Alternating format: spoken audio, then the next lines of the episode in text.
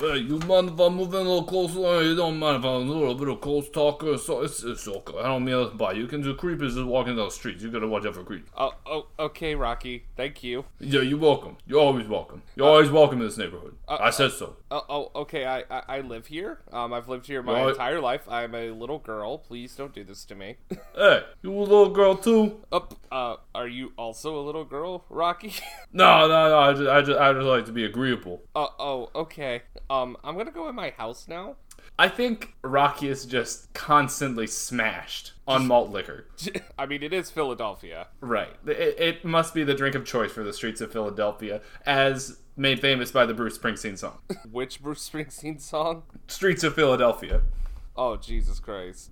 I don't know. I'm pretty sure it's about AIDS, but there, there's like a jump, you know, between drinking malt liquor and having AIDS. I'm on one already, and it's not AIDS. Um, I think you have confused the film Philadelphia with the song Streets of Philadelphia.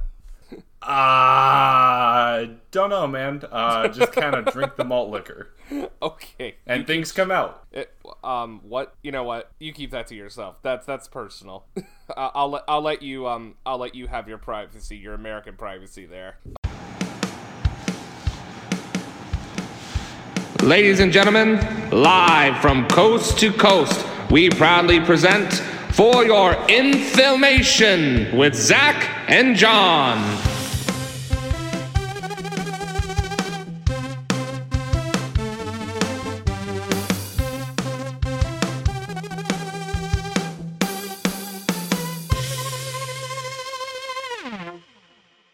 Da da da da da da da da da da da da da da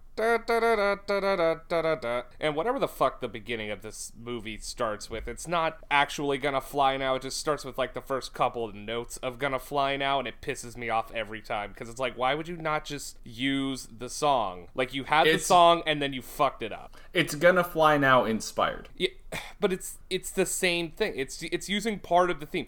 It would be like if Star Wars started with ba ba ba da da da, and then just went da da da da da, da, Or something. I don't fucking know. Like just, uh, like just imagine, very- imagine using the first four notes of the Star Wars theme and then just going into like I don't know a fucking Bruce Springsteen song. Like I don't know. Like I- like it's that all would that very would just piss me the 70s. fuck off. Yeah, it's all very 70s, uh, even early 80s. Uh, it's very operatic as well to reference the theme over and over again. So I, I see where they're going with that, uh, with those movies, maybe like Star Wars, you know, it's very operatic in a sense. Uh, I don't know about this one. Can you consider Rocky to be operatic in any sense? Um. Well, I mean, I guess in a way of like it has it's it's like a hero arc. It's like a um uh it, it's like the Greeks, like the Greek theater. Uh, I can't remember what it's fucking called right now, but like the Greek, like the Greek theater character tropes. It's definitely a Right. hero's journey, even though I he's see where you're coming from there. fucking loser.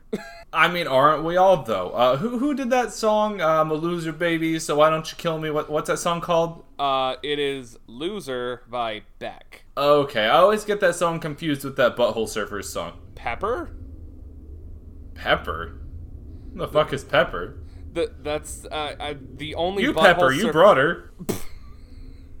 Pepper, the song by the Butthole Surfers, like, um, I don't mind the sun sometimes, the images it shows. Is that the one you're talking about? That is the one I'm talking about. I guess they're very similar. You could do like a cool mashup.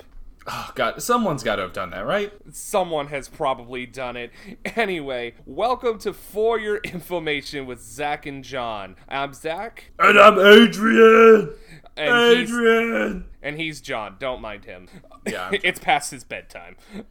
anyway, if you haven't guessed this week, we're going to be talking about Rocky from 1976. Love this movie. I thought it was really good. You you thought it was really good, John? Yeah, I'm gonna go ahead and get that out of the way really quick. I think this is a really cool movie. I like it. It's got its flaws, but it's very organic. It's it's really good. Uh, as far as Sylvester Stallone performances go, I think this lives up to a lot of the hype. It lives up to a lot of the hype. It's it's definitely one of my favorite Stallone performances. I mean, like you know, when you have this and uh, Rambo and uh, The Expendables to choose from. This this is a pretty good one to go with. Yeah, I think so too. Um, a lot of boxing, but I'm not really sure if it's like a boxing movie or if it's a movie about boxing. There's only like two actual matches in the movie. Yeah, it's um, it's definitely about the uh, the lead up to the sport. Like, it, although this is called like uh, the best sports movie of all time.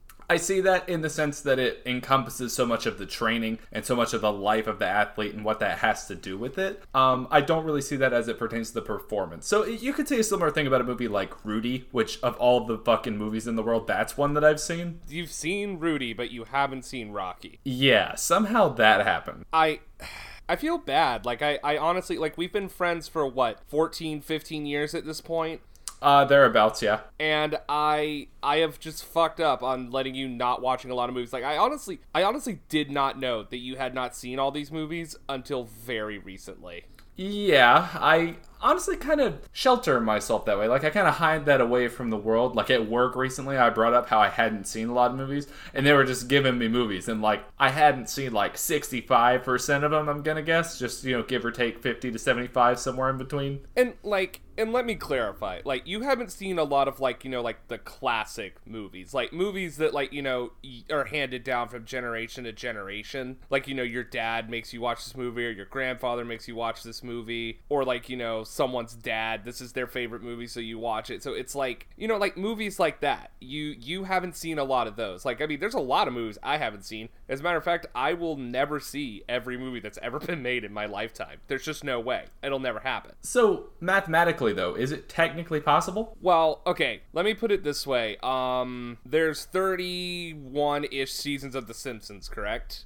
Yes. It takes 7 days to watch that. Okay, I'm not even talking about TV shows. I'm just talking about cinematic releases. Uh, we'll go ahead and call it feature length releases. And that's not encompassing of everything, but do you think that you could watch every feature length cinematic release? Um from just beginning to end. I mean, well, first of all, it's an ever expanding list. Like you would not be able to watch like I barely get to watch every movie that comes out in theaters. I, I or do I want to? Like there's just movies I'm not interested in. But like also then just going back all the way to like the dawn of film, like it, it's impossible. Like six or seven new movies come out every almost every day like at least uh, like a wednesday a thursday and a friday release like just six or seven new movies and that's not even including like limited releases so like Right. so like I guess if you wanted to watch I think honestly you would have a hard enough time watching every Academy Award nominated film since the dawn of the Academy Awards. I think you would have a hard enough time doing that. It's doable. Like you could do that. But I think you would get very bored eventually. Although it is something I wish I could do at some point. Anyway, it I think it, it's impossible. I don't think anyone would live that long and be able to see all of those movies. And also, I don't know why they would do that. There's so much other media out there to explore and to like love.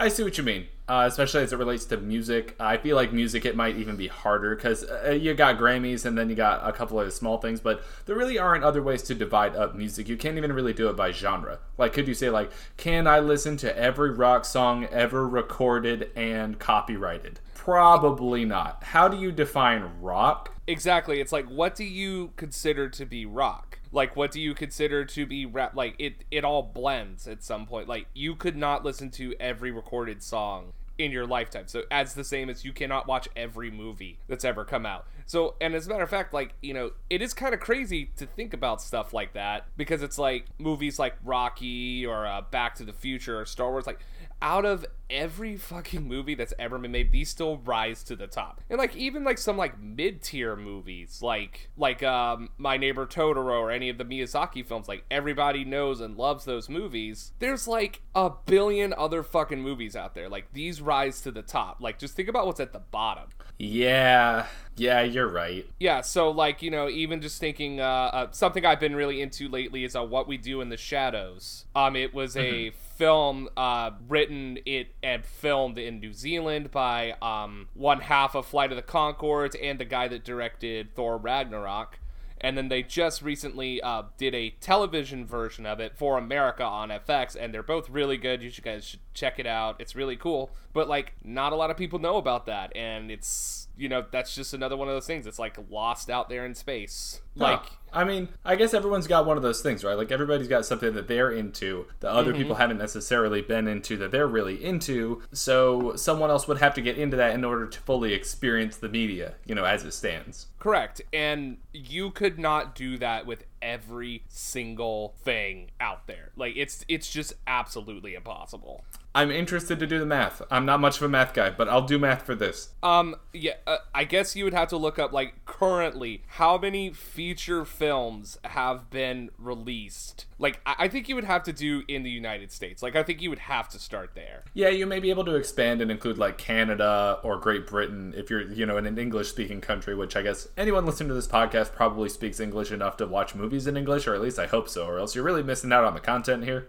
I mean, they may just be listening to it for that soothing voice you have, John. I mean, like you could probably put some babies to sleep. You think that I could do like an ASMR type thing? Dude, you could totally do an ASMR type thing. Dude, everybody does an ASMR type thing. I think I just get really like close to the microphone like this and just start talking to people. They're really gonna be like into that. I don't really know. Again, it's like you gotta enunciate. You know, you gotta do just a little bit to get them a little extra. Just kind of like. You know what I That was the worst thing that's ever been in my ears of all time, and I am suing.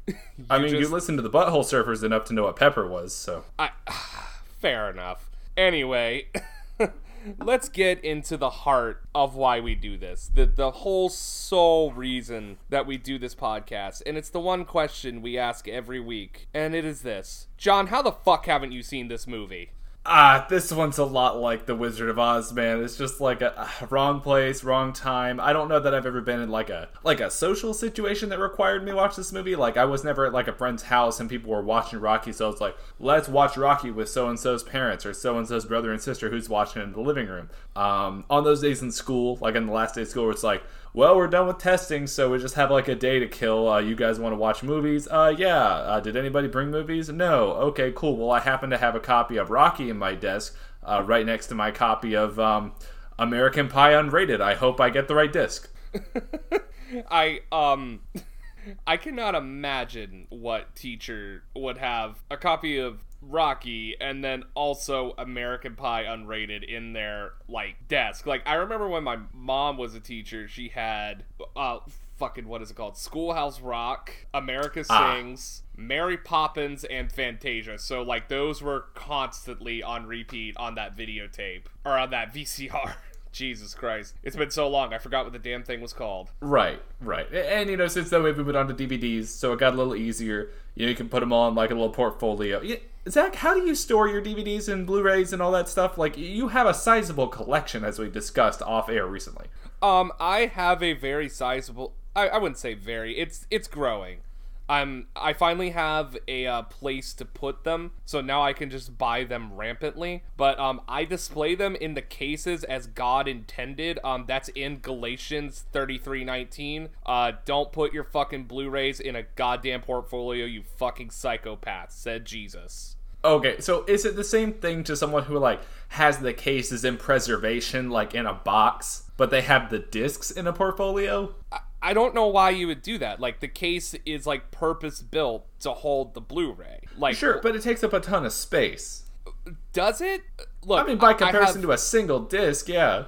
I have about 300 Blu-rays, and they barely fit up like an entire bookcase. Like it, it's barely filled up right now. I have barely one bookcase full of Blu-rays. Uh, okay, look, you, you just made me sound a lot douchier than that statement actually was. So I need you to take that back. okay, I, I take it back. But you also, in return, have to tell me how many DVDs do you own? Um. Okay, so here's the thing. I actually just shedded a lot of my DVDs because I wanted to buy more. Well, I wanted to buy more Blu-rays, and um, I'm one of those people that's like, well, this movie is seven dollars here at Target, and I have it on DVD, but I definitely want it on Blu-ray. So I just kept doing that, and then I, when I moved into my new apartment, I eventually realized I have a Blu-ray copy of this and a DVD copy of this I should probably correct this. So I just took a bunch of the DVDs and took them to Second and Charles, and now my DVD collection is slightly smaller, but only because I got rid of like extras or like shit that I didn't want.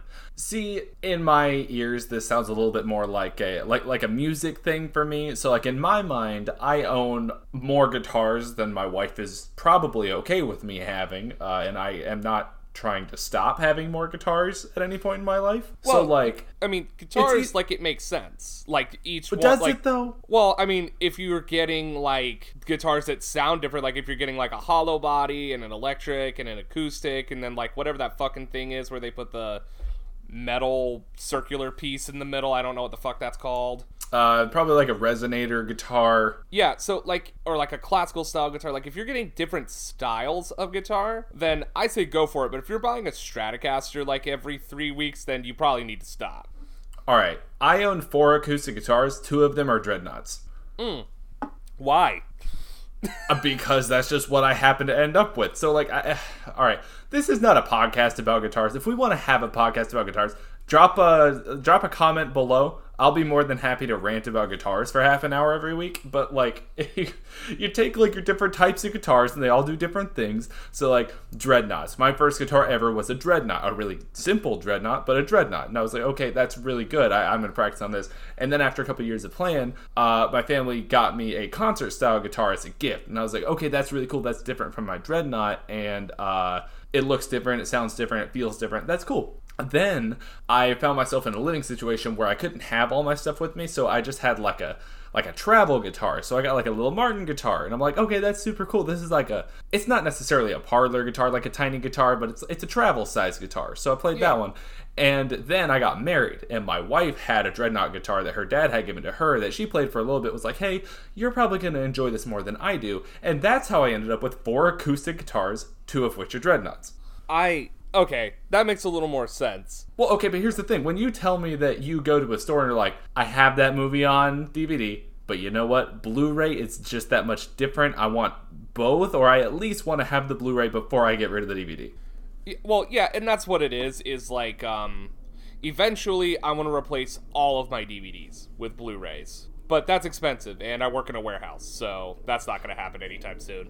Okay, so here's a question, Zach. Like, once we move past Blu ray, we're into like the digital downloading of the whole 6D interneuron experience where you just plug your body into the mainframe and that's all you're doing with your life and you're experiencing the movie in a completely immersive experience. Are you then going to phase out your Blu-ray collection into that? Um, no, I'll just double down and get a laser disc. Oof. All right. Yeah. Okay. Well, good answer to that uh, that problem there. I I just don't think that like, you know, just watching a regular movie is ever going to go out of stuff. Like I think that like, you know, what you're talking about like a virtual reality like, you know, fully immersive experience. I think that that is going to happen in our lifetime, but I don't think like, you know, just sitting in front of a screen and watching a story unfold. I don't think that's ever going to go away. Like and why would it? I see what you mean. and also like I, I don't know how like a 6d virtual reality thing would work because that technology hasn't been invented yet so maybe uh we'll be doing this podcast 40 years from now and i'll be like dude you know what 60 neuron uh butt plug movies are the way to go i'm not watching another like fucking boring just on a screen movie ever again See, and at that point, I would probably respond with something akin to like, "Hey, well, uh, good luck with that. I've already got my 700 neuron hentai sex doll here, and I don't even need to put my face on a screen anymore. Uh, I'm going old school with the hentai sex doll. That is Um, also a person in the AI sphere. i think that your wife is going to have a lot more of a problem with that than she is with the guitars. Anyway, you just spent like 10 minutes deflecting. Why the fuck haven't you seen this movie? Okay, so again, wrong place, wrong time, and um, I always wanted to. I always knew I needed to. Like I knew about Rocky, but I had never seen Rocky. So and they started coming out with like the Apollo Creed movies. I'm like, okay, now is the time to get into Rocky, and it just didn't happen. I don't know. I got busy. Like there's not really a good reason. Okay, I mean, I guess I can understand that. It's just like I remember like you did martial arts as a kid. And so like I thought that like Rocky would be something that's like completely up your alley. It was more of a Karate Kid thing. More of a Karate Kid thing. Fuck the Karate Kid, man. That movie should have been called Cobra Kai. It was later. Well, I mean, they made a TV show out of it, but it was too little, too late. anyway, um, you know what? I could, I hear a scratching at the door. I hear a uh oh shit. We forgot to let Frank in. Uh, hey John, Uh, well, you, wanna better go, go Frank- fucking let him in. Uh, John, go let him in so that you can do the fucking synopsis and get out of here. It smells in here now. Shit. Here we go again with this. Hey, hello, my friends. It is me, Frank Synopsis, again, here to bring you a beautiful movie review. Frank, what what the fuck do you smell like? That is an excellent question I don't have a good answer to. However, I will tell you that I've been really, really into Mickey's Malt Liquor recently. Mickey's Malt Liquor, the the street favorite of Philadelphia. It is, in fact, the streets run yellow with Mickey's Malt Liquor, and I keep drinking it, and I keep feeling terrible the next day. So, Frank, has you been have you been getting into the spirit for uh, doing this Rocky synopsis? Oh, absolutely. I have been. I've been doing my own training type scenario. I see. I live in Central Park, so I don't necessarily have the same environment that you know your man Rocky Balboa had to train in. But I, I make do with what I have. I, I'm familiar with his living situation, and by that I mean I, I live in a dumpster essentially. And Rocky does indeed live in a dumpster. Um, so Frank, I got my beer bottle collection. I got my mattress with a knife stabbed in it. I've got a turtle. I mean, eh, what else could you really ask for? what's your turtle's name? He doesn't have a name. I, I don't like to give my food names. Okay, Frank, why don't you just tell me what the movie's about? All right, here we go. Rocky Balboa, a down and out boxer in Philadelphia, gets the chance of a lifetime to fight the world heavyweight champ, Apollo Creed. Rocky gets trained by Mickey Goldmill, a former boxer who at first sees no potential in Rocky. Meanwhile, Rocky begins a romance with Adrian Pennino, a shy pet store worker. Rocky goes 15 rounds with Apollo Creed, ultimately losing the match, but wins his chance in the spotlight and proving anyone can become a somebody. Beau- Frank, that was beautiful. So much more cohesive than normal. Uh, I, I guess maybe malt liquor's doing a lot more for you than the usual martinis. Well, you know, uh, malt liquor definitely taught me a few things, and uh, the movie kind of compiled on that. So, with malt liquor, it taught me a lot about pounding raw meat. And when I watched this movie, I learned even more about pounding raw meat. Um, were they separate versions of pounding raw meats? It was another way added to my lexicon, yes. Okay. Thank you, Frank. Um, you can exit the building now and please take a shower next time before you come in. Uh, all I ask is that I can visit craft services. Yes, d- go. Dig through our garbage. Just dig through it. That's where the craft services are. I guess you can eat the crust off the pizza that I didn't eat earlier. I'm gonna go pound some raw meat in that trash can. Please don't. Will someone make sure he doesn't fuck the trash can, please? I can't. I can't do it again. It, Zach, Christmas we don't have anybody else here that does Zach. That no one is there to make sure that good things happen. We don't have a crew. It's just us. I keep saying this I know. I just really can't watch him fuck a trash can again, dude. again. I yeah. Anyway. oh god. Okay, now that he's gone and we can bring out the big boy liquor, John, tell us what cocktail you made this week. I tried to keep things really simple. So I didn't really have like a good cocktail this week. I kind of was shooting from the hip looking for ideas, and as I was walking in today to do the recording, I noticed there was just a big pile of Mickey's malt liquor bottles outside. Oh, yeah, that was Frank. Oh, was it really? Yeah, he, I think he's been sleeping here. We need to change the locks. Uh, wait. When you say sleeping here, you mean like in the area or like in the house? In he's in the house. Um, the calls are coming from inside the house. Um, Oh, that's a throwback. that's a throwback to what four weeks ago. Uh, like chronologically or in episodes? I don't fucking know. What's the yeah, what- okay. So basically, so you got to take your bottle of uh, Mickey's malt liquor and you're gonna put it in your freezer. You want it real cold. Nobody wants warm malt liquor. I, uh, stop. I don't know what you're doing, but stop. So Well, I put mean- that in your freezer. I was gonna say, well, I mean, when you're sitting on the hot, hot streets of Philadelphia in the summertime, and you've got your 40 of uh, malt liquor, and it's just sitting on the curb all day, and it's cooking, it's gonna be warm. And I feel like that's the true spirit. Like, See, it's not I- supposed to be good. You're right, and sometimes I feel like the green glass bottles that it comes in just kind of like amplify the sun rays somehow. I don't, I don't know how that light spectrum thing works, but it doesn't seem like a good color for malt liquor. Yellow, it, it's yellow like it's gonna come back out. Exactly. See, that's how you know that your body is truly done with something when it comes out the same color it went in as. That's why you eat uh, shawarma, and that's also why you drink Mickey's. Anyway, so you put the Mickeys in the freezer because you want it good and cold. Yes, exactly. Uh, then you're going to take a Pilsner glass. So it's important to have a bigger glass for this. If you have a pint glass, that's fine. You're just going to want to fill it up kind of lower than full, maybe by like an inch or so, because there's a bit of displacement, because you're actually going to drop a shot glass into the pint glass. This is a cocktail type known as the Boilermaker.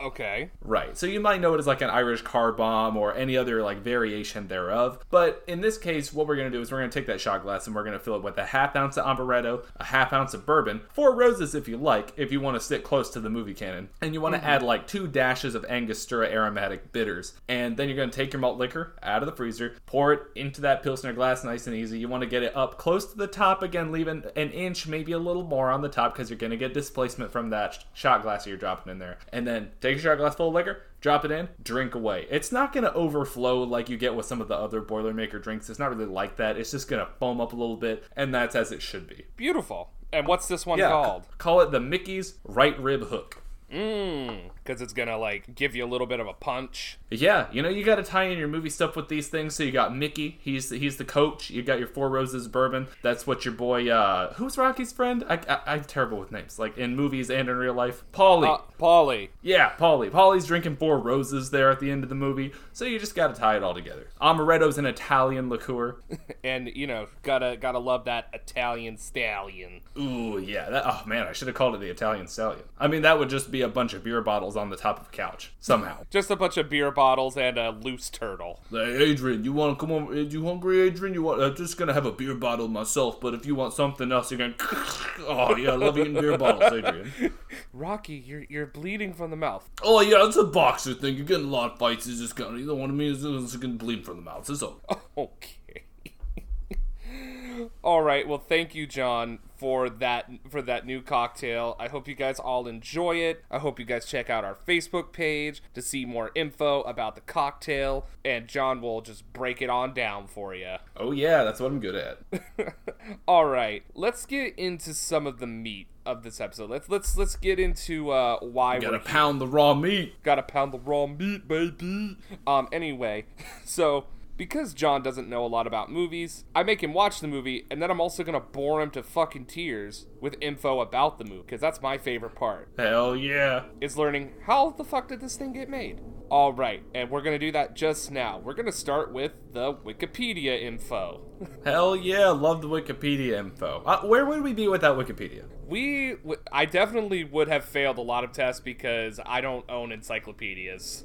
No one does. it, it's kind of outdated and it sucks that like wikipedia needs money all the time because people just use that instead of encyclopedias but it's free like they Yeah. still have it up for free i would easily you know what no i wouldn't pay for a subscription service to wikipedia i just wouldn't I- i'll just give them $10 whenever they ask me to I was gonna say I don't know that I have ever actually donated to Wikipedia, but I probably should because I use it pretty frequently. yeah it, it's one of those things where it's like you know what i've been using this since i was about like what eight years old i should probably help them out because it's a good Yeah. service and i want it to stay around Not Anyway. what we're trying to do right now, though. Hmm? I said not what we're trying to do right now, though. Not what we're trying to do right now.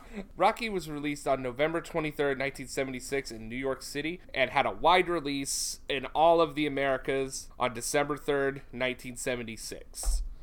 Pretty late, right, re- so- pretty late release for what turned out to be a big movie.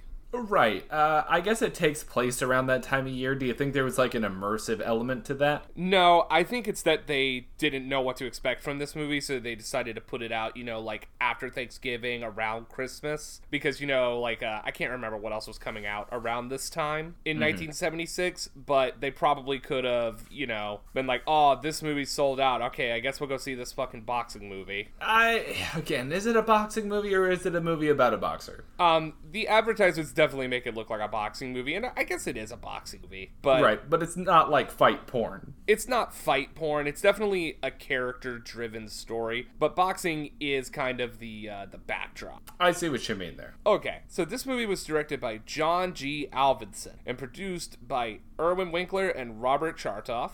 Don't know any of these guys. Uh, Irwin Winkler and Robert Chartoff were uh, pretty big producers for United Artists. Like, probably the biggest producers that they had. Interesting. Like, and Need we'll to get learn more about that. Yeah, we will get into that momentarily. But uh, this movie was written by Sylvester Stallone. Yeah, I saw that on the title cards and was like, huh, hmm, Yeah, gotta pay and- attention here. and we'll uh, we will also get into that. This movie is very interesting production wise. Like I was I was salivating at the mouth reading about this. It's just such a cool story about how this got made. But anyway, um, and while we're here talking about Stallone, the Stone Man, um, Stone. the thing to remember about Sylvester Stallone when this movie came out is that he was a literal nobody. Like, he had been in a couple of movies, but he was by no means a big star. He was not a big star until this movie came out. Interesting. So this is the breaking point for Sylvester Stallone. This is the breaking point for Sylvester Stallone. This is like, this is ground zero for what we now know as like a modern action star. That's crazy. I, I literally didn't know that coming in here to record this episode, and it makes a lot of sense now. Like, uh, what kind of stuff was he in before this? Was it also action driven, or like, what were we looking at? Oh, we'll get into it. It's actually pretty interesting. Let's, I don't like the sound of that.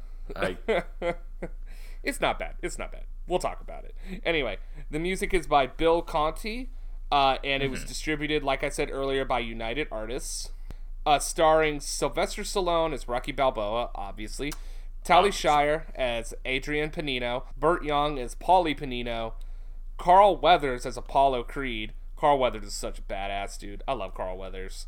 you know, uh, Carl Weathers. I looked it up while I was watching the movie because he looks so familiar, but I'm unable to find him in a lot of stuff that is not either Rocky movies or Rocky adjacent movies. Um, he was in Predator. Um, he had a stint as himself on Arrested Development. Um, I can't remember who I was talking to about this recently, but a lot of people confuse him for Billy Dee Williams.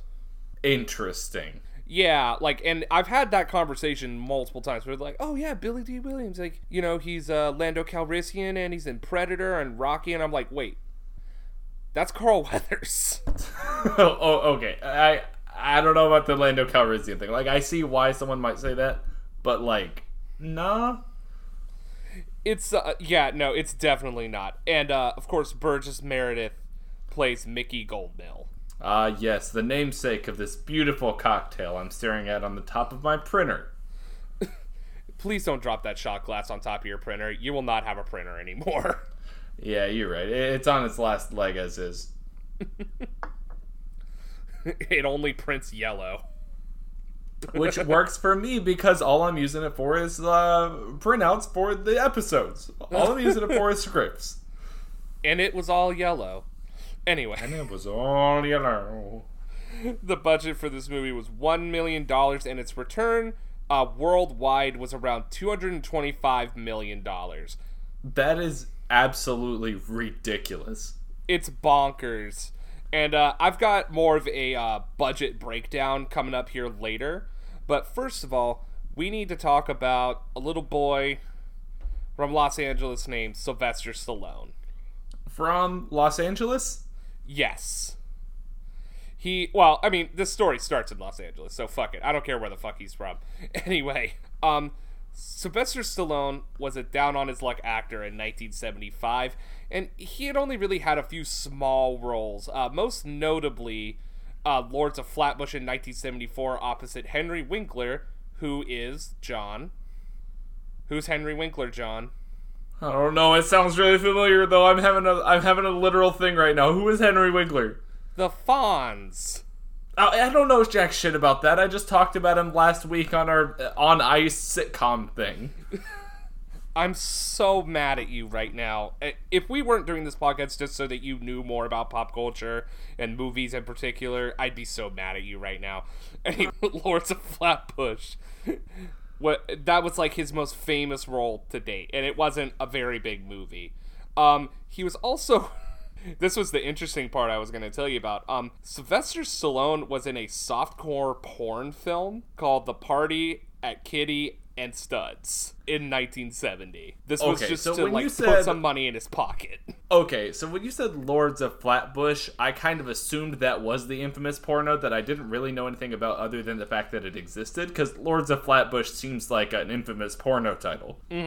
Nope, the party at Kitty and Studs. Ah, mm, uh, uh, all right, okay, okay, okay. So the, the film renamed the Italian Stallion then. Yeah, it was renamed the Italian Stallion after Rocky was released. Of and course Stallone it was. uh, pretty fucking pissed about it because he only made two hundred dollars for making that movie. I mean, two days on 1970, set. two hundred dollars is a lot more than it is now, but like still, Well, two days of shooting a softcore porn film, I feel like you should get more money than that. I mean, like di- at the very least, just to cover his medical bills for probably how much his dick was up against his zipper. I just I don't need to talk about this anymore. Like I was familiar with the Italian Stallion being associated with some kind of porno, but I did not know that that was added after the fact. Yeah, it was added after the fact. It was not originally called the Italian Stallion. I That- just That would have made it so weird if he was just repping the softcore porn movie he did in a He ma- major motion picture. was there no like royalty justice here? Like was he not No. paid for pe- No, of course not. It's disgusting. I I I don't want to be a person that just says that I need to know more about the porn, but in this case, I need to know more about the porn. You can go look it up. There's there's a ton of shit about it. We don't have time to talk about it here. Anyway. Okay. So, moving on. Stallone wrote the movie after watching Muhammad Ali and Chuck Wepner fight on May 24th, 1975. Wepner was KO'd in the 15th round with no with no one expecting him to last as long as he did. Hmm. So like he was kind of like a nobody boxer and Muhammad Ali fought him and just just bugging the shit out of Muhammad Ali. He was just so fucking pissed that it was going so long. He was not used to box for that long anymore. I was gonna say, have you ever tried boxing like for real, for real? No, I'm sure I would not last a minute. Okay, so I was in martial arts growing up. Like I earned a black belt. Like uh, my family had like a studio that they ran for a little bit. Like we were in the industry a little bit. Not like boxing. I never had any real experience until I moved to California, and a buddy of mine was actually taking like personal boxing lessons with a local coach. And he was like, "Hey man, you should come to my boxing lesson. Yeah, you can shadow me the, the the whole time. Like he allows people to do that." I was like. All right, yeah, I'll come in. I'll see what it's all about. So I shadowed him for that one like hour long boxing lesson. Holy shit, dude! I could not feel my arms the next day. Yeah, dude, it's it's. I mean, like you're throwing all of your weight through your arm, like for what an hour, maybe. I mean, it's just it's the striking. It's the constant like big tense of the muscles and release, and then tense and release. Like that whole process is so hard on the body. Yeah, and th- I mean that's why boxers don't really last that long. Well, that and they get hit in the head all the goddamn time. Yeah, Looking at you, NFL. Looking at you, John Madden. John Madden had nothing to do with this. You leave his name out of your mouth. Hey, how many kids played football because of John Madden? You know what? That's fair. Anyway, back to what we're talking about. Uh, Stallone was so broke in 1975. He only had $106 in his bank account with uh, trying to take care of his wife and his daughter. Um, and so he decided that you know he wasn't really making it in the you know acting like he wasn't getting as big of roles as he needed to like you know feed his family. So he decided to try writing so you know he could kind of be like you know hey I also do some writing you know just Sure. to try and maybe make some extra money Right, it makes sense. it makes sense like you know you got if you got if you got the time and you got the energy and you got the skill why not you can make a couple bucks Yeah, exactly. You can pound some raw meat. i could definitely pound some ru- you know what i'm not letting you make me say that um Hey. so he decided to he decided to write uh, he decided to write a script about that muhammad ali and chuck wepner fight. And so he wrote the script for rocky in about three to four days on legal paper Legal paper, which is also happens to be what I write all of my stuff on. dude legal paper's the best It really is. I got myself a little portfolio, like leather folder thing that I slipped the legal pad into, and I look legit as shit. dude if you have legal paper you're always gonna look legit as shit no matter what Yeah. You just take notes. It doesn't matter what you misspell. It doesn't matter how many dicks you draw on the side margins. You're good to go. 10 out of 10 pro- business professional Yes. anyway so Stallone went to a meeting with United Artists producers Irwin Winkler and Robert Chartoff to discuss roles Stallone could play. After the meeting, you know, they were like, "Okay, well, we'll keep in touch. We got we got some ideas for you." Stallone just turns around and goes, "I'll write as well." And they were like, "Of course you fucking do. Everyone in Hollywood fucking writes." They were like, "Oh, okay, just give it to us. Just give it to us." And so he gave them two scripts. One was a script that was apparently okay and they just kind of threw it away but then they read rocky and they like just just the bells started going off they they knew that they had a fucking winner there See, now was that a boxing joke that you just made on purpose, or was it a boxing joke on accident? it was a boxing joke on purpose accident Purpose, accident. What? I want to know what the other movie was. What? What was the other movie that didn't make it? it, it was i forget what it was about. It was pretty much kind of like lords of flatbush. It it never got made. Mm. And we're talking about Lords of Flatbush, the actual movie, not Lords of Flatbush, the porno that I thought that the other porno was. you know the porno that i thought the other porno was. Yeah, what exactly, kind all of the other fucking pornos. conversation are we having right now? We're talking about Sylvester Stallone writing movies that may or may not include his penis. Um, I don't think he wrote the one that included his penis. I think he was just trying to feed his daughter. Which, you know what? I guess there's worse ways to do that. He could have been That's killing true. people. Hey man, uh, he in the movie he was like a mob fucking gangster dude. Like what, what the hell was that about? Like I that was one part of the movie that I had legitimately no idea about until I watched it, and I was like, this guy's a loan shark. This guy works for a mob boss. It's a pretty forgettable part of the movie, to be honest. It is, but when you watch it and you're like, huh? So Yeah, his whole he's a, life, He's a ruffian. He's a rougher. yeah, he he's financed by the mob. Yeah, but I mean, he does good with it, right? I mean, ultimately, I guess, yeah. Anyway, morality aside, they bought the script immediately. Um, and when they bought the script, they thought it would be a good vehicle for Robert Redford, Ryan O'Neal, Burt Reynolds, or James Caan. You know, like one of those types. You know, like the typical 1970s like action baddies. Like Uh, sure, and this is maybe where Stallone comes in and is like, "Hey, I I could do it. I can I could throw a punch. I, I can I can act in a movie." Um, actually, it didn't go down like that. Stallone refused to sell the script if they didn't let him be the uh the lead. Okay, so breaking from the boxing thing, he does the armbar, which is more of like a judo thing, I guess. Mm-hmm. And he just is like, "You you can't have Rocky unless I can be Rocky." Yeah, because he's like, it's me. Like, this is an extension of me. I have to play this character. And here's why Stallone kind of strong armed them into. They knew that they can make money off this movie. Like, they were pretty sure. And because of their standing at United Artists, uh, these two producers actually had a deal where if they could keep the budget low enough, which is usually like around a million or below a million, they can greenlight whatever the fuck they want. Huh. So, Stallone convinced them to do that, and so Rocky was officially being made with Stallone attached to be the lead. A currently no name actor. Like, I think I cannot stress that enough. That's like, a, a rags to riches story, just like the Rocky story itself. Do you think that makes him like a character actor or like a method actor at that point? Um, somewhat. I mean, it's kind of like, um, I don't know, like, it is a one man show the same way. Like, it's, that's pretty much what he's doing. He's writing it and he's acting in it. Like, he just knows the character so well and he knows exactly how he wants the character to come off. So he's like, you know what? I want to do it. And it didn't help. Or, and I guess it also helped that he really needed the fucking money. Well, of course. And I mean, when you're the guy holding the chips on, like, hey, this is my movie, I own the script still. Until you do what I say, I can't actually release creative integrity on this. Exactly. So they agreed, and the movie was being made. Um, the studio was still kind of unsure about having Stallone play the lead, though. Like they weren't quite as convinced. Um, so they sought out to put big names in the supporting cast. Uh, Adrian and Apollo were actually casted pretty late by industry standards, like almost up to like a couple weeks before filming. Uh, you know, okay, so for Apollo, I kind of get that where it's like he interjects into the other parts of the movies, except for the end scene. Like they have to choreograph, I guess, all of the boxing parts, but he only Mm-hmm. boxes in the final scene, so that's not like a big crisis for them. But for Adrian, Adrian makes a lot more appearances. Yeah, and it was just because they couldn't find the right person. Uh, they actually they considered Susan Sarandon for Huh. the for the role of Adrian. And uh, I think that could have been pretty good. I could see Susan Sarandon playing that character, but I don't know. Like, um, God, I'm losing her name. Talia Shire. But Tali Shire, like, I couldn't see anyone else playing Adrian. Like, she just is Adrian. I don't know. When she puts the glasses on, she looks a little bit like Stephen King, I think. And like, so I just imagine like Sylvester Stallone standing on the stoop, like, "Hey, Stephen King, I really like your work. You want to come and sign me? We could talk about a couple of horror movie ideas. You, you want a beer bottle? I really love eating beer bottles this time of night. I know you got a thing with substance abuse since 1976, Stephen King, but let me tell you what, eating a beer bottle really puts the hurt on my cravings. Jesus Christ.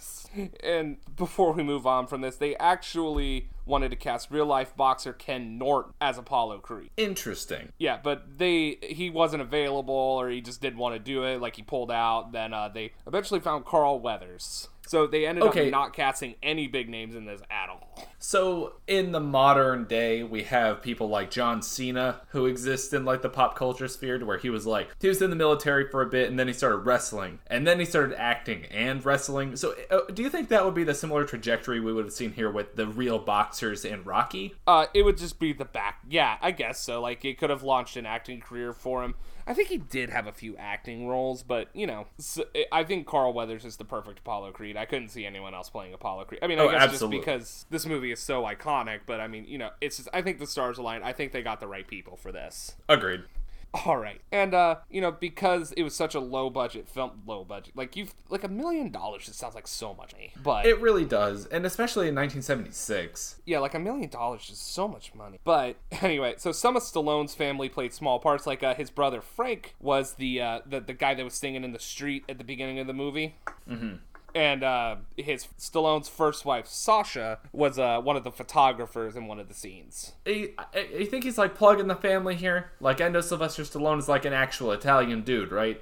He, he- he's plugging his family, not the family. Oh, okay, not like capital T, capital F, the family, but like he's plugging the family. The familia's got to come in and do their thing. You know what I mean? Well, I didn't see any meats in there, so I don't think this is a very Italian production. All right. Um, and then to to finish off some of this pre-production stuff, uh, a lot of Rocky's character traits are jo- based on Joe Frazier, who makes a cameo in the movie. Uh, Joe Frazier is from Philly. He punched meat in like a meat factory, and he ran up the Philadelphia Museum of Art steps, which I have also right. walked up. It it it it actually is pretty rough. It's a pretty it's pretty rough uh, jog, like especially if you're trying to do a light jog up them. It's pre- it's pretty rough. I'm gonna go there. I'm gonna do it. I mean, as a guy who does like one, two, three mile runs, I'm interested to know what the actual Rocky training material is like. Um, I mean, Can you So call it a of it syllabus? so- would you would, so would you of it is gratify like this with being called a syllabus? a syllabus for like how how to train like Rocky. Yeah. I mean, I guess so, but like so much of it, like you don't know what he's actually doing because it's shrouded in uh, "Gonna Fly Now."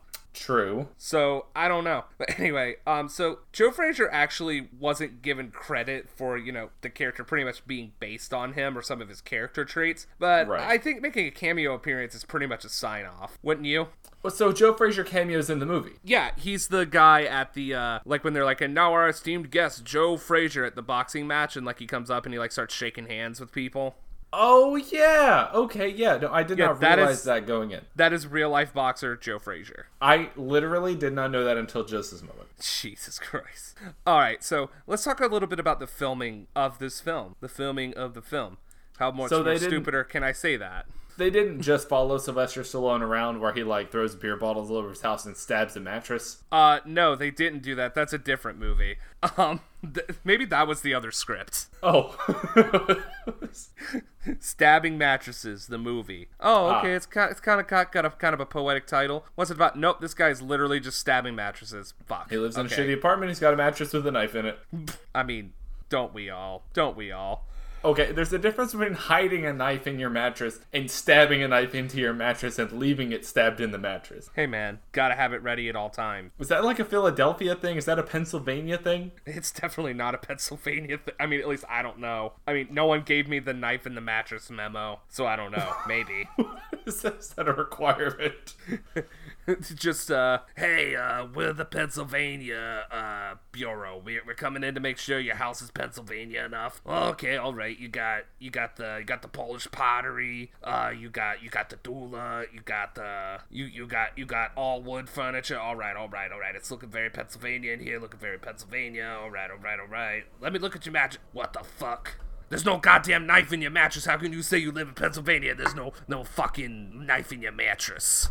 Oh, how many knives you got in your mattress? How uh, what you got your knives under your mattress? Uh, I, I, I, I could have two right now. Two's too many. it's one. One. We don't live in fucking Delaware. You can't put two goddamn knives in your mattress. Next time we come here, there better be a fucking knife in this mattress, or we're gonna take away your fucking driver's license. Oh fuck! Not the turnpike. Don't take the turnpike. oh, all turnpike. all, turnpike access has been denied. You can't use it. Now you can't get to Philadelphia whenever you want. You gotta live in shitty Harrisburg now. Oh fuck, man. Noses. oh, no. okay. I think I just took a lot of my Pennsylvania frustration out on that character. I'm so sorry. You really did. You mentioned wooden furniture, and I knew that's when it was real. dude th- no one has anything else like it's so weird and it's like always like that cream color wood and i don't know why Hey man, that's the life. That's what you gotta do. You know, you gotta live local, or what is it? Be local, buy local. That's what they say here in the valley. be local buy local speaking Yeah, of you got- local this movie was actually filmed in philadelphia and principal Hmm? Just go ahead. I was gonna say, principal photography began on January 9th, 1976 in Philadelphia. Uh, In first- Philly. Philly, Philadelphia, where the streets are always on fire. And they're Um, always full of meat. They're full of cheese. If you're in one part of Philly, it's a Cheez Whiz. If you're in another part of Philadelphia, it's an American white provolone cheese. You get it to the onions. The onions is what makes a real difference. and you know, um, uh, some milk steak. Don't do this. Don't put jelly beans on steak. That's disgusting. And don't sauce it up with milk. Just cold milk. Jesus Christ, this that fucking show. We Anyway, talked last week about how fucked up it was to put cheese on a burger because, like, the cow makes the cheese, and then you kill the cow and you put the meat on the bun with the cheese that came from the cow, and how fucked up that is. Do not take a steak, cover it in milk and jelly bean. that's even worse than that. Like, that's not even enjoyable. Don't do this. You're just proving a point. Well, I mean, the jelly beans is just adding horse to the meal. Oh, d- uh, don't do this. Still, don't make this. Hard. That's like a bacon milk steak, but different and more colorful. and using horse instead of pigs. A horse is a horse, of course, unless that horse is jelly bean. Anyway, um, Ugh. this uh, this movie was actually the third ever to use a Steadicam. John, do you know what a Steadicam is? I, uh, your guess is as good as mine, man. I don't fucking know. Okay, so a Steadicam is actually like an apparatus that you wear on your stuff. It's kind of like a harness, and it keeps the like if you're you can walk with the camera. Like before, like if they were gonna do like running shots like they do in the montage scene, they'd have to use a dolly where the camera's like on tracks. But this camera is actually lightweight enough that it can be strapped to a person and they can follow wherever the actions go. So, it's like when you're in high school and they give you a cantaloupe and they're like, "Hey, this is your baby," and you wear it around on your chest all day. yeah, Except it's, kind of like that. Except it's a camera and it's really expensive, and they'll probably murder you if you drop it. Hey, that's not as good as a cantaloupe. No, it's not, and it's Philadelphia, so it's really easy to get away with the murder there. Anyway, Noted. um, the first movie to use a Steadicam was Bound for Glory, and the second was The Running Man, and those all came out in like the same time frame as Rocky. Never so seen this Running was Man. actually like, uh, nope. And this is actually so it's actually like kind of like a like a groundbreaking film. Like some of those scenes would not have been able to be filmed the way they were if it were not for Steadicam. I see. Again, no frame of reference. Never seen Running Man. Never seen Bound for Glory. Never seen That's any okay. of that. the, the the point is is that like you know you wouldn't get like those shaky camera shots without it like uh, whenever i think of shaky like steadicam shots i always think of that scene in uh harry potter and the goblet of fire where like dumbledore comes bursting through the door and then like just the camera's like going up and down on R- uh, ron and harry and it's just fucking funny to me and i don't know why just I'm it's, gonna it's so have to out of go back and watch. God, it's probably been like seven years since I've seen that movie. dude just do a watch through of all the harry potter movies it only takes like two days It only takes two days. Are you including like Fantastic Beasts? Of course I'm not. I have I have not actually seen those. I haven't I haven't made the time for them. It's worth it, first off. And second off, do you think the guy in that movie is a vegan? Like Newt Scamander? You think he's a vegan? Um, I mean, what do newts eat? Well, okay, no, I'm not talking about. He's a dude named Newt. His name is Newt, and he collects the creatures. I mean, at some point, doesn't he get hungry? Sure, but that's the question: is does he go out of his way to get vegetable options, or does he just kind of make do with what he's got? You know, like, d- do you ever see them eating meat in Harry Potter? Yeah, yeah, okay. Because in the Great Hall, they have like plates of chicken wings and shit, which is really not UK at all. I sometimes I wonder if they put things in specifically for American audiences. Oh, like on the plate, you think it would have just been a big thing of like creamed potatoes and unseasoned pork, but when the American audience watches, it's like a Cheetos Dorito flavor blasted chicken wing ranch dressing thing. Oh, dude, do they have Taco Bell in Hogsmeade? Don't do this. Don't don't don't introduce this idea into the world. It's my Hogwarts and I'll do what I want to. Anyway, let's get back on here. Um so during filming a lot of plot points changed due to the low budget nature of this. So like they kind of had to like dumb things down, but one that I found interesting was uh Mickey uh the trainer was actually portrayed as a racist and Rocky threw the fight because he didn't want to be part of the boxing world anymore. Huh. Interesting. Well, okay. Explain this to me. So Mickey was a racist because he's a super old dude in 1976. I think at some point in the movie they said he was born in like 1903. Like he started boxing 50 years before, so that's 1926. America was a different place in 1926. I don't think anybody could dispute that. No, I mean, and it wouldn't make it right, but it, I guess it was more like a like some sort of weird half-hearted attempt at like you know shaming race. Like I don't really know like what the point would have been, so I'm kind of glad that they changed that plot point. But I, I would be interested to see like how that affected movie. So is it the case that Rocky loses to Apollo to spite Mickey? Yes. Okay, because he makes it through to the end. He doesn't lose by knockout. He is continuing the fight up until the last minute of the last round. Yeah, and it's inspiring. Like honestly, like anytime I watch that scene, I'm like super excited. I didn't know any of this until then, but th- the scene itself was enough as it stands. Exactly, it's a great scene. It Anyway, really let's- let's talk about some more weird, weird production shit. Okay, so the the scene at the ice skating rink where uh, he bribes his way into getting him and Adrian on the floor alone was actually done that way because they couldn't afford extras to have in the scene. So originally the scene was like written where there were actually other people at the skating rink, but they couldn't afford the extras. Okay, so the scene started off essentially as like a like a precursor to Elf, where they go to the, the skating rink, but it's not mm-hmm. the saddest and most depressing Christmas movie of all time. exactly, but instead they had to do this. Right. In the other one, Buddy the Elf is just talking to a human person saying that he has weird feelings. And in this one, Sylvester Stallone's just like, hey, are you gonna be like $10 for like seven minutes? He's like, how much raw meat you got? And he's like, I'll give you all the raw meat you can pound in a lifetime, buddy. I got a friend in the meatpacking business. now you have a friend in the meatpacking business, Paulie. Oof. That one's for Atlanta listeners only. Yeah. Anyway, the poster at the boxing match of Rocky, you know how he comes up and says, like, you know, I'm wearing white shorts with a red stripe, not red shorts with a white stripe. They Yeah. actually had to do that because it was a production goof. Like That's the, uh, funny. Yeah, and Stallone wrote that scene so that people wouldn't think that it's a goof. That's hilarious. Okay, so like normally I feel like they just kind of go on with that thing and some nerd like on YouTube figures it out later and it's like 28 things wrong with Rocky and then they just go back and be like, "See his shorts are a different color on the poster." But like now he just comes out in the open It's like, "Oh, you got the the, the shorts is is the the red with the white stripe, the the white with the red stripe." Yeah, but you know, honestly, I think that's one of the better scenes in the movie because the guy, the promoter, goes, "Does it even really matter? Do you really care?" Right. And that and that kind of prompts like the third act like problem for Rocky. And I'm like, oh, so it, I mean, it doesn't feel like it's like you know tapered in there. Like it feels like it's supposed to be in there. it really does. It absolutely does. So I think it was a happy accident. I think it like kind of led the way to like maybe a better finale because it, it, it truly shows Rocky that nobody cares about it. Like they didn't even care to like get his poster right. You know what I'm saying? Right. He was just a showpiece. He truly is just that. And I remember during the match, Apollo even like mutters through his mouthpiece like it's just a show or like something to that effect. And like I hadn't really Like- thought about it up to that point, but it's like you know they really were just thinking about it that way in the boardroom. And like now that it's in the ring, they didn't back off at all. And like it takes the whole match for Apollo to really get into it. Exactly. And he's like, oh man, he's not playing. Right. So it's yeah, it's def- definitely a good scene. I'm glad that they goofed. I, I think it made the movie.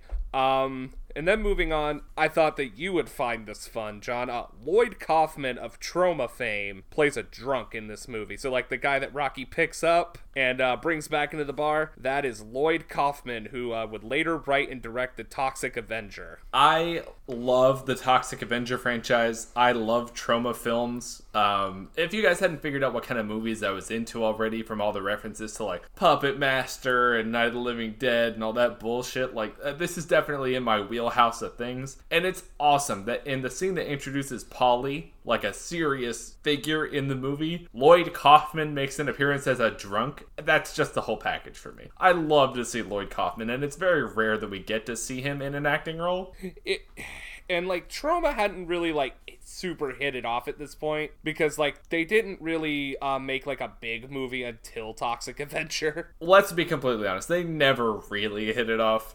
That is completely fair. They make movies for five dollars so they can make ten dollars on it. That's pretty much what they do. Yes, and it's a beautiful thing. It's the truest form of art in some senses. And in other senses, it's disgusting, deplorable garbage. But I love it all the same way. Um, if you don't know who Lloyd Kaufman is or you haven't seen him in action before, go on YouTube and look up the Angry Video Game Nerd Toxic Avenger series, where he reviews the Toxic Avenger like video games, and Lloyd Kaufman makes an actual appearance in a YouTube series. If you were just wondering how low they could possibly go in the cinema world, It it's pretty low. Like most of their movies, they posted on YouTube for themselves for free. it's hilarious. It's quite Although honestly great, great amazing. titles like "Surf Nazis Must Die." I mean, come on, how can you go where? How can you go wrong with that? Jesus Christ.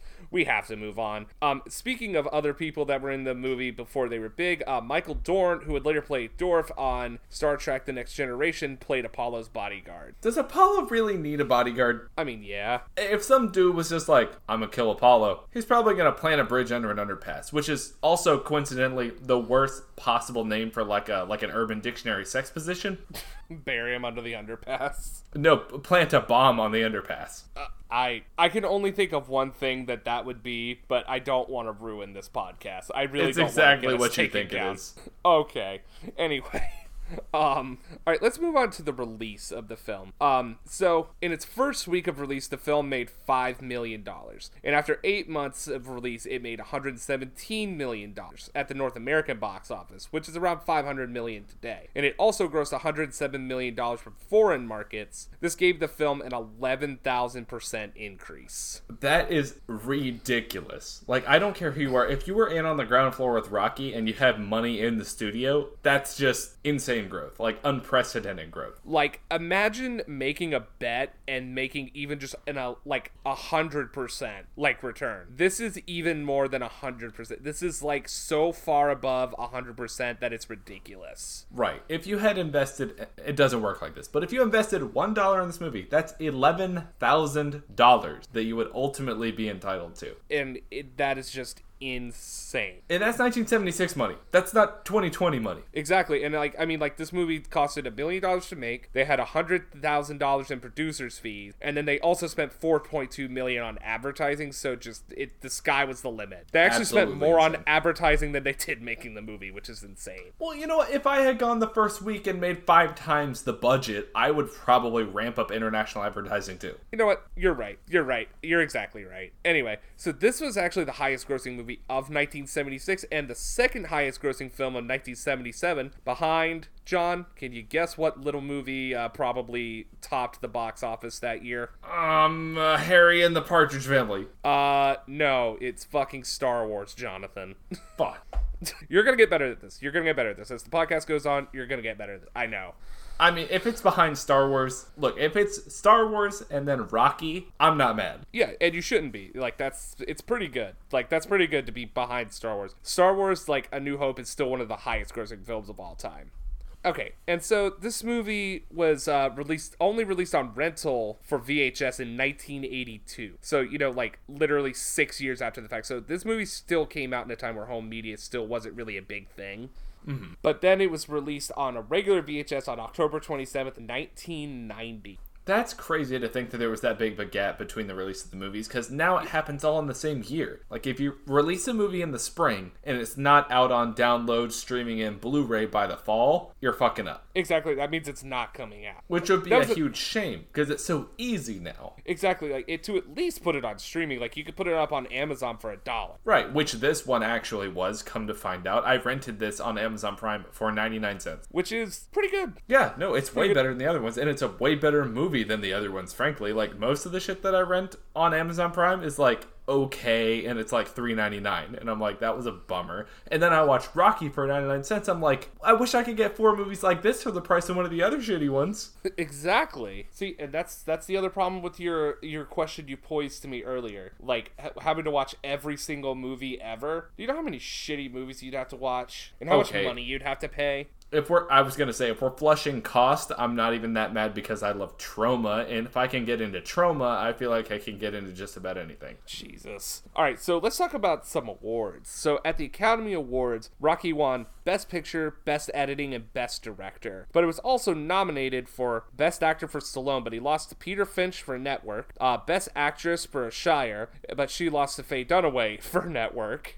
and then uh, Meredith and uh, Burgess Meredith and uh, Pete Young, whatever the fuck his name is, Paulie, Paulie, Hell uh, for Best yeah. Supporting act for, for best supporting actor. He lost to Jason Robards for All the President's Men. Uh, it lost best original screenplay to Network, and it lost best original song to uh, Evergreen from A Star Is Born, and it lost best sound to All the President's Men. Okay, so this is basically a similar situation we have with The Wizard of Oz, where we have a really good movie with great notoriety and great like historical trajectories that loses a lot of in the moment awards to films that aren't necessarily as fondly remembered. So like I, last episode we did Wizard of Oz. Wizard of Oz is iconic, everybody knows it except for me apparently, and that was something that just became a part of the pop culture lexicon. Gone with the Wind was also one of those movies, but it didn't stand up to time as well as Oz did, in my opinion. And in this case, I don't know what the fuck network is. So, like, No. when we take a movie like Rocky and say that it's gonna lose to network on more than one award, that kind of blows my mind a little bit.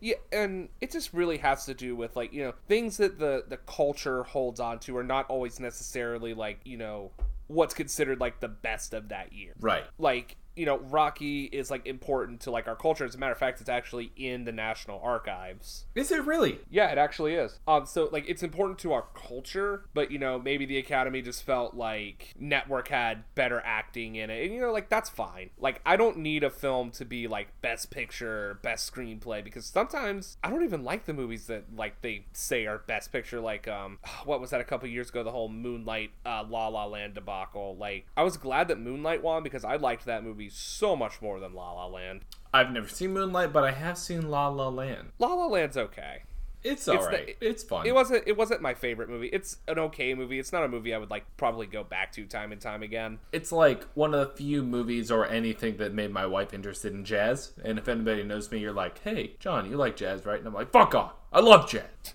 Oh god, it's a good airplane movie. Like you know, like there's movies that are like really good to watch on an airplane. La La Land is one of those. Uh, okay, yeah, I see that. It would definitely be good airplane entertainment. Uh, I would rather watch Airplane on an airplane. Even though it involves an airplane, I refuse to watch a movie that involves an airplane crash on an airplane. Okay, I feel like so that, I feel like that's just asking for shit. I'm going to reveal a little bit about myself here on the podcast and that uh, my profession involves airplanes and working on airplanes. And I don't know how you're really concerned about like watching a movie about airplanes when I watch people do bullshit with planes every day and wonder how on earth is this allowed? I would ask you what, but I don't want you to reveal too much. right. It is concerning. It's concerning. Jesus Christ. So just never get on a plane, anybody, ever. Right, and never think about the guy that had to work on that engine that might have gone out last night for a few too many drinks, who might show up to work the next day and be like, yeah, yeah, yeah, yeah, it's good, and then go out in his car and sleep. Don't they have beds for the pilots at the airport? I'm not talking about pilots. Oh, Jesus Christ. Okay. Let's talk about the aftermath of this film. So like the of course, big, bombastic, impactful movie that it is, it requires aftermath. it requires aftermath. Like just so much shit happens with this movie after this. Like um, like we said earlier, it spawned seven sequels, seven fucking sequels. There's eight fucking movies in this franchise, and I think a third, uh, like a ninth coming out. Wow, that's I crazy. it's I- almost like it's Star Wars or something. Like they came out at the same time and they were almost as popular or something. That's fucking crazy. Fucking crazy. However, I bet that Star Wars is never going to get a stage musical, although it is owned by Disney, so I wouldn't put it past them. That's disgusting if you bring that up in my presence again. Even across this country, I will find a way to hurt you. Just send me a letter bomb. I'll just I'll do whatever it takes. I cannot believe that you introduced the idea of a Disney backed Star Wars musical production. Dude, it could happen though. Like you let this happen. Your your votes let this happen. My votes did not let this happen. I vote third party every time. I'm probably voting for Vermin Supreme this year. D- Jesus. Um. So uh, one of the major fallbacks of this movie was a Chuck Wepner, who kind of the story for the film is based on, actually turned around and sued Stallone after the movie came out for like you know likeness rights. Okay, so the evolution of copyrights and how that stuff works is not my forte. But I'm gonna go ahead and say that, like, maybe you shouldn't do that. Like sue them, or that Stallone shouldn't have written the story about him. Uh, some of both. I think that, uh, eh, uh I mean, hmm, uh, I, I don't even know. Now, I'm really conflicted now that you brought it up because, like, on the one hand, it is known that he based it on this guy, and on the other hand, he didn't use his name. He didn't even really use his likeness all too much. No, it, but still, at the same time, like the story was just so similar that they they kind of had to. Um, as a matter of fact, like um, fucking Muhammad Ali and Sylvester Stallone kind of poked fun at it at the Academy Awards, and uh, Muhammad Ali said it was fine that he uh, based Apollo on him. Wait, oh, okay. So uh, Muhammad Ali was just chilling at the Academy Awards. Well, he was a presenter along with Stallone. Ah, I see. Yeah, yeah, yeah, yeah, yeah, yeah, yeah, yeah. See, I didn't think they just brought him in there to be like, "Hey, man, if somebody stands up and says some bullshit, you gotta run out of the wings and just, just deck them right in the face." Right. Another big thing is that a statue of Rocky is at the foot of the steps of the Philadelphia Museum of Art. Huh? So right next to those steps, there's a statue of Rocky, and I've actually seen it. It's pretty cool. Really? So is it like a life-size Sylvester Stallone? He's like Yes. five ten. So like that also makes me wonder about like Mickey and about uh who was the other guy like the training aide like what was his name I could literally never remember his name it's like Mark or like Matt or something Yeah, I don't remember his name either. He doesn't show up again. Wait, oh, that's uh, no. He doesn't show up as an actor, but in the movie, he's there till the end. In the ring, uh, uh, like Rocky is like six inches taller than this guy. He's like five four max. I think they probably made Stallone look taller. Like they do that a lot. Uh, Yeah, Like, but uh, he's five ten. How much taller does he need to be? I, I don't know. I mean, like I guess six foot. I don't. I really don't know what their purpose for that would be. But I mean, maybe they all were just really short. I don't know. I don't know. Okay, so Sylvester Stallone is five ten, and they boost him up to six feet, and this other guy is like dwarfed by him. How tall is that guy? Well, it's probably like a uh, like a trick shot. Like they probably have Stallone closer to the camera than like you're actually supposed to think he is. It's in the ring though. Like, how much can you hide in the ring? I mean, if you're in the corner, you could actually probably hide pretty well. Uh, See, this is just where my layman's perspective doesn't loan itself to being like really good at poking this stuff out. Like, how big is the statue? The statue is uh, life size. It's the same size as Stallone. Okay, so like 5'10, 5'11 max. Yes. And so, you know, that's sitting there at Philadelphia. There was another one made, and uh, that's where we get into our weird shit category. Love it. Okay, so there was another statue made, and it was at the Hall of Champions, which is a um, it well, it was a boxing like uh, MVP, like Hall of Fame kind of place, and they had a statue of Rocky there. Now that place went out of business in 2017, and um, so they were auctioning off all the pieces, and uh, so it came time to sell the Rocky statue, and a mysterious bidder bought it for four hundred three thousand six hundred fifty-seven dollars, and asked it to be shipped to California. It was And me. No one was it you? You Fuck haven't, no. even though you haven't seen the movie. You think I have $400,000 to spend on a statue of Rocky Balboa? Ugh. Sure you do. Sure you do. Anyway, can you guess who the mysterious bidder was? I'm gonna go out on a limb and say uh, Harry from Harry and the Partridge Family. No.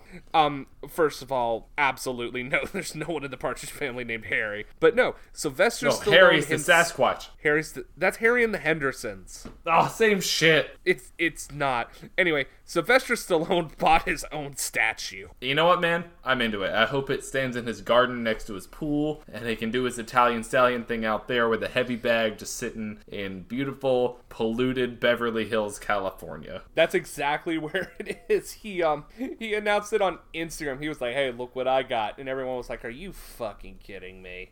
I mean, bought come his on. own god.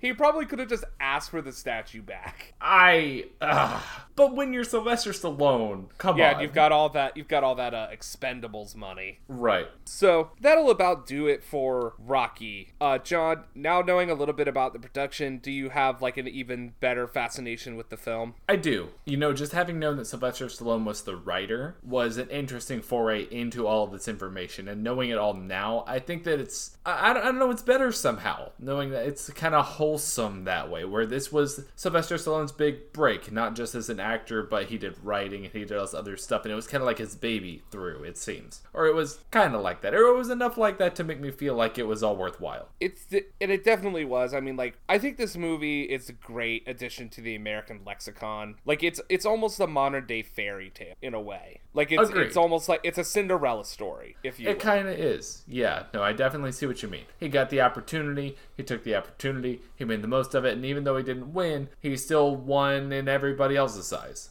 He had one shot, one opportunity. Are you doing Um, a Eminem thing right now? Mom spaghetti. Anyway, Yeah. um, mom spaghetti and uh, the pizza. Yes, perfect. Uh, uh, is, is Eminem Italian? I- It's what it's Eminem. Um, I think Eminem is just trailer trash. I don't know if he's Italian or not. I doubt it. Oh my god, he's from Detroit. Do they have trailers in Detroit? They absolutely have trailers in Detroit. They have trailers everywhere, John. I'm just okay. So Detroit's probably another one of those places like Philadelphia and the '70s, and like I don't know everywhere else in films and cinemas. Like, it's just the way they wake up like American City streets look, but it's just like the Warriors. Another movie I haven't seen, but it looks like like the like the movie poster for the Warriors. You, you haven't seen the Warriors? Okay, we're definitely doing that on here. The Warriors, great movie. But We're uh, gonna actually, have to do it. Detroit and Philadelphia are kind of similar in a way in that they're always on fire. But uh, Detroit's a little more uh, sketchy. See, you say on fire and as someone who has lived in California for three years, like that means something else. Yeah, well, see, whereas yours is natural causes, this is uh, people are setting shit on fire. Yeah, natural, like PG&E, just being irresponsible. Exactly. But anyway, before we get, you know, silenced by big media or Big Brother or the government, uh, I think we're going to sign off for this week, guys. Uh, so, for Four Year Information, I'm Zach. And I'm John. Go watch a new movie this guy weeks. What? Fuck.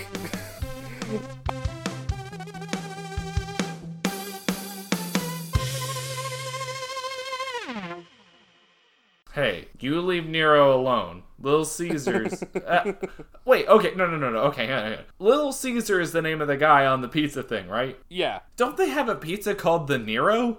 Uh, a pizza place has a thing called the Nero. I don't. I don't I'm know looking if it's this up. Caesars. You're looking it up. Yep, Little Caesars pizza. Yeah, Little Caesars the Nero. Oh wait, no. Oh, there we go. Uh, yeah, the Nero. Little What's Nero's Nero? pizza. No, Little Nero's is a thing. Oh, okay. It's a I've different thing. Oh no, oh, man! Here I was thinking I could have some kind of funny joke about how they have a pizza called the Nero, but it's just got like knives as a topping.